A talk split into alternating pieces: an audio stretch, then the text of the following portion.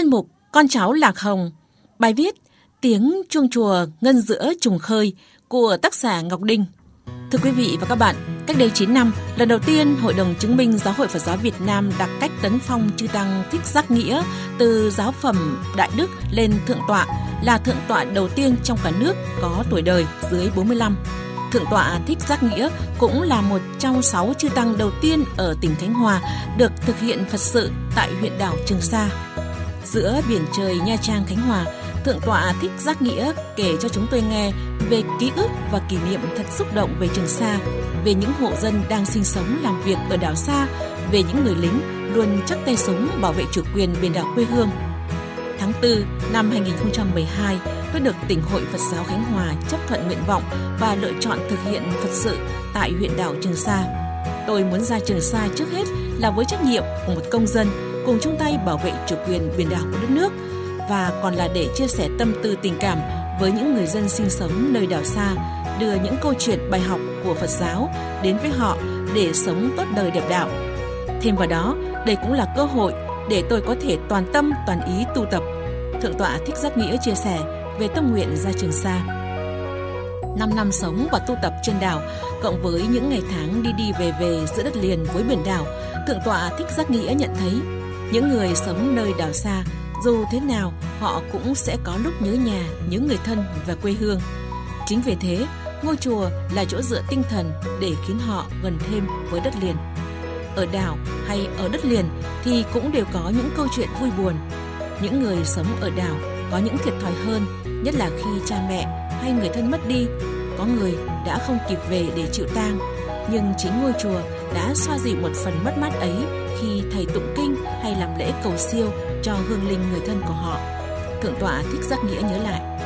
Không chỉ chia sẻ với người dân nơi đây về đời sống tinh thần, Thượng tọa còn kêu gọi các mạnh thường quân hỗ trợ thực phẩm, một số nhu yếu phẩm gửi từ đất liền ra đảo. Sau khi hết nhiệm kỳ đầu 6 tháng, Thượng tọa Thích Giác Nghĩa đã đề nghị và được chấp thuận tăng thời gian nhiệm kỳ lên một năm để có thể được sống và tu tập nơi biển đảo được lâu hơn. Trong hai năm đầu sống và tu tập tại Trường Sa, Thượng tọa Thích Giác Nghĩa đã lệnh được bộ kinh Pháp Hoa, một chữ lệnh khoảng 80.000 lệnh được thực hiện trong 6 tháng 10 ngày. Cũng trong thời gian này, Thượng tọa đã tham gia kêu gọi các mạnh thường quân tiếp tục chung tay cùng xây dựng, trùng tu nhiều ngôi chùa ở quần đảo Trường Sa. Sự hiện diện của những ngôi chùa trên quần đảo Trường Sa mang lại sự gần gũi của đất liền đến với cán bộ chiến sĩ đang làm nhiệm vụ và người dân nơi đảo xa. Khi chúng tôi hỏi rằng sống và tu tập ở nơi đầu sóng ngọn gió, ngoài tình yêu tổ quốc còn sự thôi thúc nào đặc biệt từ trong suy nghĩ, trong tâm trí để thầy luôn xin được ở lại Trường Sa. Thượng tọa Thích Giác Nghĩa ôn tồn đáp, được ra Trường Sa trước khi là một tu sĩ, thầy còn là một công dân Việt Nam mang theo sứ mệnh của một người con của dân tộc là con lạc cháu Hồng cùng góp sức nhỏ bé của mình để bảo vệ chủ quyền biển đảo. Khi đất nước gặp nguy nan, từ xa xưa các vị tổ sư cũng đã khắc chiến bào để chống giặc ngoại xâm. Trở về đất liền, nhớ lại những năm tháng sống và tu tập ngoài đảo xa, thượng tọa thích giác nghĩa vẫn mong có một ngày được trở lại trường sa. Thầy nhớ những người dân đôn hậu luôn mặn mòi sóng gió biển khơi, sẵn sàng chia ngọt sẻ bùi cùng nhau. Nhớ những người lính trẻ luôn trong tâm thế sẵn sàng chiến đấu, sẵn sàng hy sinh để bảo vệ chủ quyền đất nước. Nhớ những khi tối trời, thầy đi quanh đảo để trò chuyện với người dân, động viên những người lính đang trực chốt. Những trưa hè, khi các chiến sĩ đi nhổ cỏ, đi lao động, thầy giác nghĩa cũng đến làm cùng.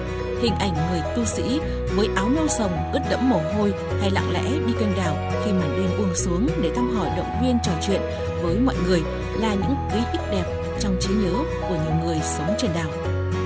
Kể cho chúng tôi nghe về những tháng năm gắn bó với biển đảo, những người lính với công việc Phật sự và cả với cảm giác thiêng liêng khi tiếng chuông chùa ngân vang giữa trùng khơi, thượng tọa thích giác nghĩa bồi hồi. Thời gian được sống và tu tập ở Trường Sa, được cùng với chiến sĩ đồng bào mình bảo vệ chủ quyền biển đảo của đất nước là quãng đời vàng son và vô giá đối với thầy.